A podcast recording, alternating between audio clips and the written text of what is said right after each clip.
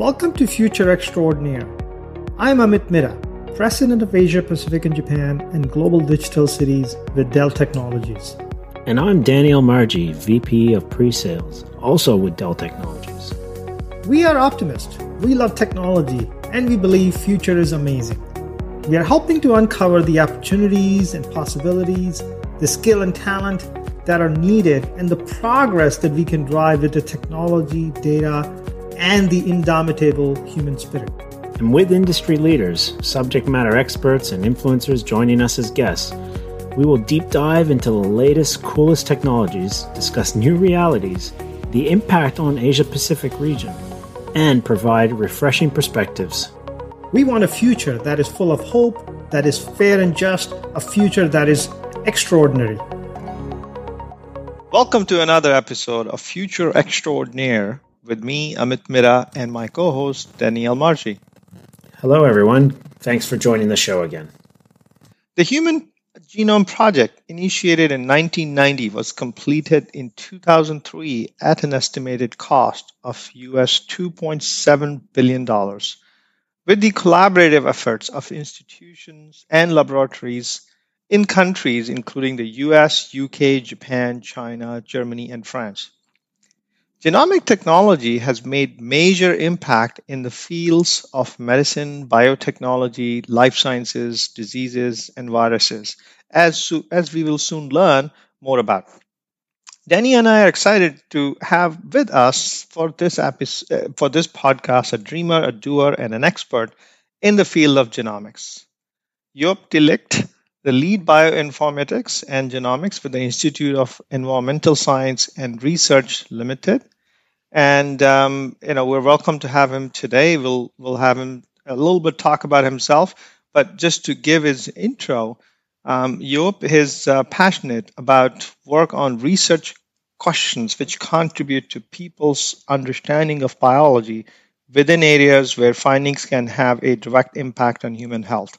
So, which is where which is makes him very unique. It's not just a classic researcher. He is really trying to make us all get better. And I'm so excited to talk to him today, just because my daughter is planning on pursuing something in genomics, and it's it's it's fantastic that now um, I get to actually talk to him, get to know him a bit better. He's an experienced researcher working on omics, so that is the branches of science known informally as as the the where the names and suffix omics using computational methods. So computational methods applied into biology. So that's fantastic. And then previously he has coordinated large scale compute um, clusters um, as well um, within the Center of Molecular Medicine. Um, and uh, he is in the PhD. He he he investigated the the role of uh, you know the novel mutations and their role in human development diseases. So we're going to get to talk a lot about him uh, and what he's doing and what he's doing now. But um, why don't we have him uh, to talk a little bit about his job and what he's interested in? So, first of all, uh, Joep, uh, welcome. Hi, Amit. Thank you for having me on. Great. So, what does a lead bioinformatics and genomics do? Tell us a little bit about your job. Yeah, sure. Um, so it can be quite a diverse job, uh, but what it mainly means is that I'm tasked with trying to figure out how we can have genomics have the biggest impact um, to improve people's health. Um, so when it comes to the virus, it's about understanding how it is coming into the country, or when it comes to medicine, it's about what can we learn from a person's genome, how we might better treat them. Um, so that's the the large type of brief that I've been given. Um, but what that means on a day to day basis is that you work with people that are in the hospitals, you work with people that are in the lab doing these experiments, but that you also work with IT specialists on how to process that data and also present that in a meaningful way. So it's quite multidisciplinary in that way. And and, and I'm curious to Amit's point earlier how did you get started in this field? Like, why did you say, hey, this is the field I'm going to go into and I'm going to build a career out of this? Yeah, so um, I didn't necessarily plan on making a career, but the, there were two things that I, as a as a young person, uh, found really intriguing, and they were biology and computers. Um, biology is probably partially because my parents always were out and about in nature with me, and I found it fascinating how things worked, or what kind of animals were living in a certain area, and then to try to find them, and and when I was much smaller, catch them. Um, but as you grow older, you you find that there's these magnificent things going on, on on a cellular level in the DNA and the RNA. Um, and when I was growing up, the field of bioinformatics in the Netherlands was just starting as, as something that you could study. And for me, that combined those two things, computers and biology.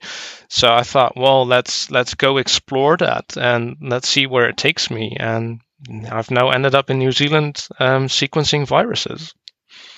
Well, there you go. That's kind of another interesting piece. I mean, you are from Netherlands, and now you're in New Zealand, and um, so um, how what what brought you from um, all the way from other side of the world to this side of the world?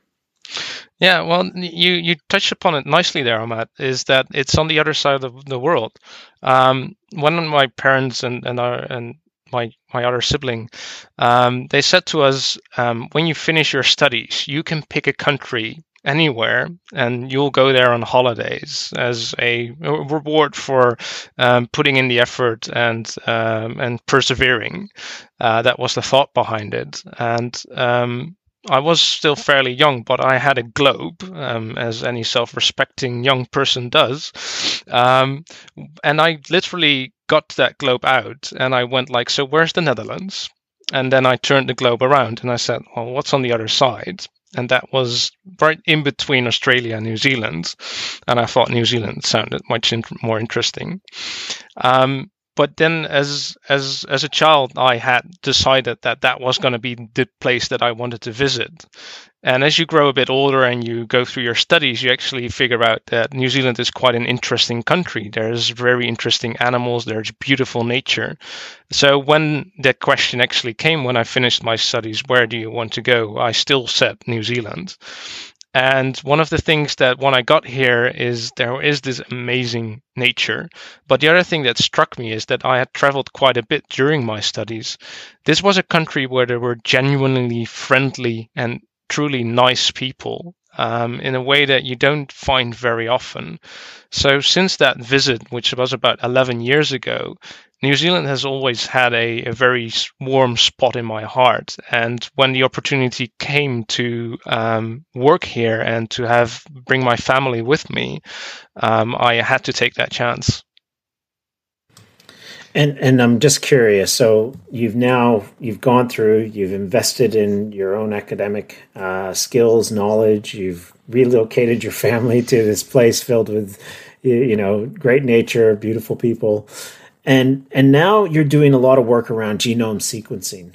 How did how did the two marry up? Um, you know, a, a, rich background in the Netherlands around uh, investing in curriculum to help uh, build next generation uh, sequencers or scientists in biology and, and and how to apply that with technology. But then the work you're doing now in New Zealand. Please share a little bit more around how that's how how they're playing a part around trying to solve some of the the biggest challenges around disease around the world. Yeah, so it's that's a big question there. Uh, so I'll try to unpack it. Um, so um, the thing is that what what drove me to to take up the position here in New Zealand is um, one of the things that really spoke to me is that the institute where I now work, um, they their their tagline is science for communities. Um, so in my, my work previous to that, it was really focused on patients, which was very valuable to me because it was having a very direct impact. But it's also a, a small group of people that you're impacting with that. And this was an opportunity for me to think about how these technologies could have a, a wider, more societal impact rather than an individual patient. Um, so I think that that's one of the things that I really um, liked about the opportunity. And um, by actually the work that we're doing here, and especially on the pandemic, you're not just working within a country. You're working internationally to try to understand a disease that is is at this moment killing thousands of people every day. To try to understand that and therefore also help all the other researchers globally that are trying to combat it to come up with smarter and better ways to detect it, to hopefully treat it at some point, um, or even prevent it when we get to the vaccine stage. So, so you that's that. I mean, I there is so many areas that we can go into. I'm not even sure, but can you just can you just give our listeners some background on what does genome sequencing does? I mean, how do you really go about it? Everybody has heard about genomics and genome sequencing, but what do you do to fight a virus? How do you go about it? Yep. So um, the first step in in when people ask the question, "What is genome sequencing?" is um, it requires a bit of biology, as you say, where you understand that all living organisms that we know about um, have genetic material in them, uh, which they copy over to their next generation, or in case of a virus, to replicate itself. And that that uh, genetic material contains the history of that organism, um, its ancestors, and um, those type of information are encoded within that. So that allows us to understand a bit of where something has come from or um, what has happened to it. So what we do is we have to find ways to extract that genetic material.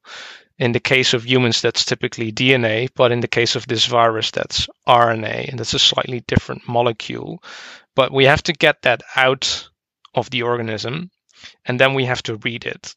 So typically, what you do is that the, one of the first thing you do is you separate the genetic material of whatever you're interested in from all the other material because especially if you're talking about viruses of bacteria they live inside of humans or they live inside of plants or animals so you have to get rid of the other signal that might be there because you want to focus specifically on the pathogen in that case so there's some lab steps that we undertake to specifically look at the virus and nothing but the virus. And when you've done that, you can then do certain processing steps to make it ready to be read on a special machine, which we call sequencers, that then can read that material because these are biological molecules, just like a sugar molecule has a certain shape or size these um, genetic molecules also have those. And that is what you then investigate and read to then be able to reconstruct the story of that organism. So, in the case of a virus, uh, when it copies itself, it can make mistakes. But those mistakes are then um, kept in the genetic material of the virus.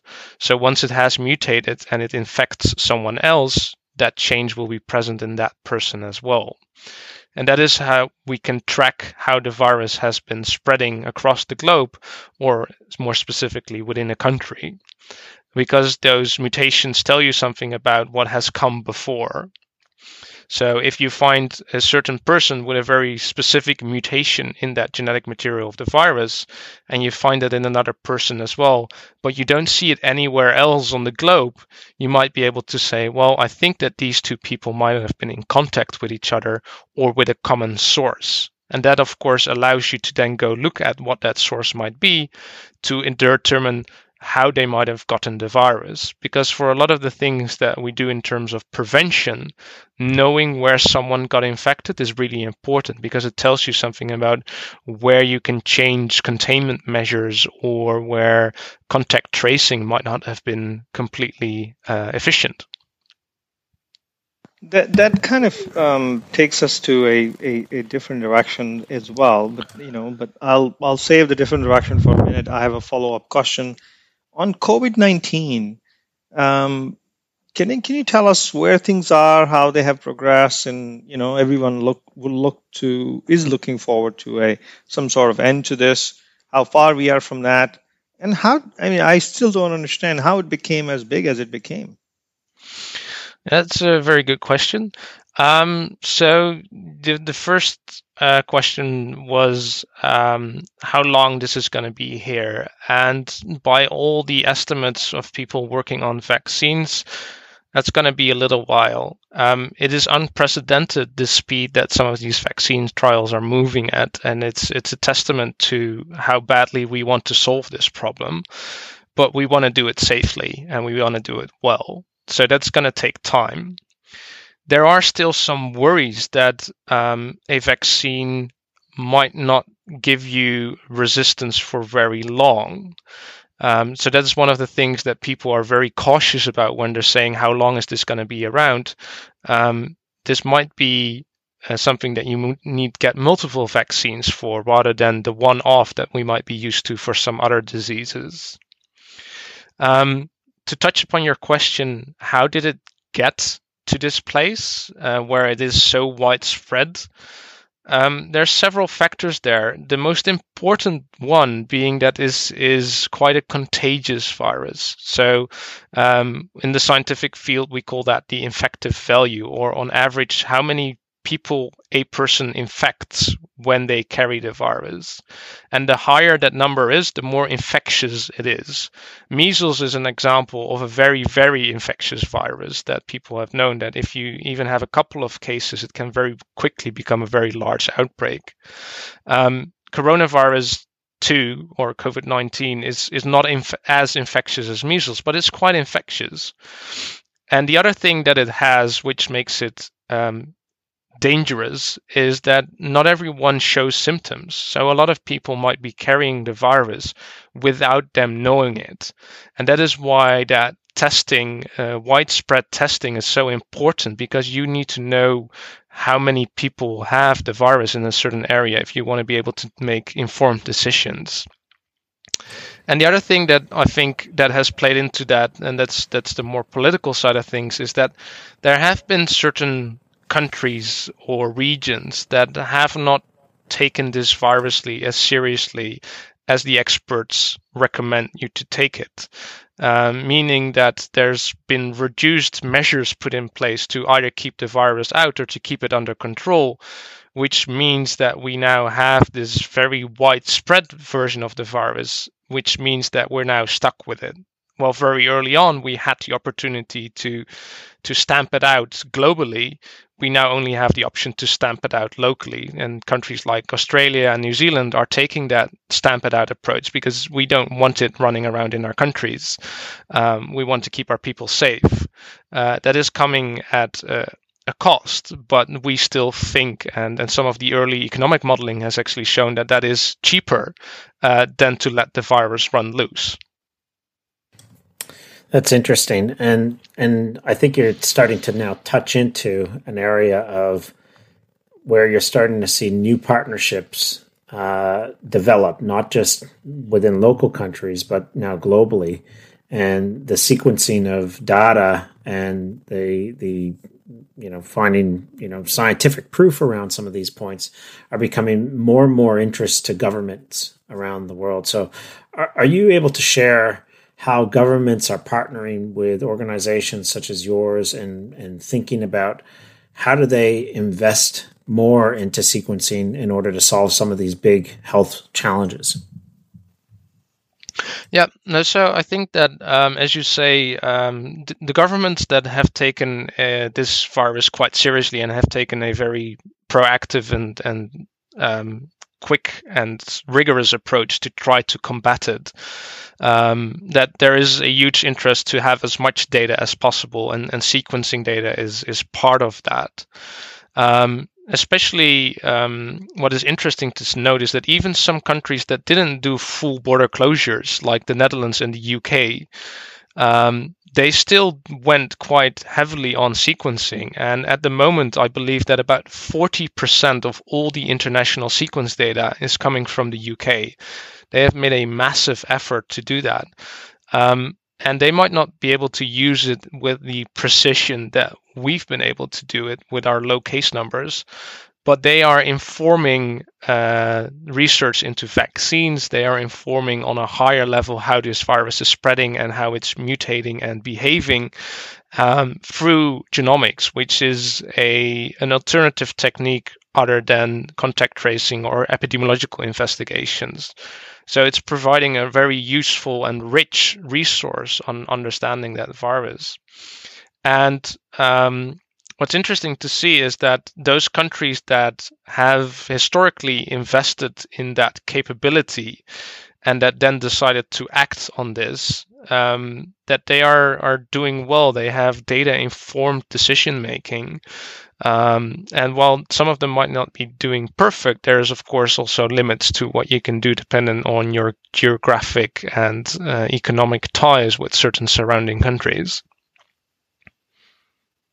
So I have that leads me to a question: Why are we so stumped by viruses? You know, why? You know, this is is is. Uh, I mean, we have made such a big. I mean, such a big progress on bacterial uh, infections, but the viral infection we seem to get stumped. I mean, hundred years ago, what? 50 million people died. I mean, and here we are, and people saying, "Oh, there you go, another century, and how much progress have we made?" Could you could you give me your views on on just managing viruses? Yeah. So the, the, the first thing I want to say is that I'm not a pandemic expert. Uh, I I try to stick to the genomics. Uh, but what is interesting is that um, we might be stumped by the virus in some sense. But what is important to remember is that we've never had a better understanding of any of the viruses we had within such a short time. The genome of this virus was, was available within weeks of it being discovered. Um, that is something that for most other viruses has taken years um, or more. Um, so we definitely have gotten better. The thing that is so tricky about viruses is that once they are around, you have typically limited time to really act on them before they get global. And especially um, with the high amounts of international travel that we currently have in our uh, uh rich countries, um, a virus, of course, um, can spread so much easier globally if that sort of air travel is is frequent um, the other thing is that viruses typically give you less time to respond to them because they're so infectious. They will infect more people in a shorter amount of time. Uh, bacteria typically take a bit longer to to spread, so the, the, you have you have a, a longer window to act on them. Thanks for joining us for part one of our conversation with Joep.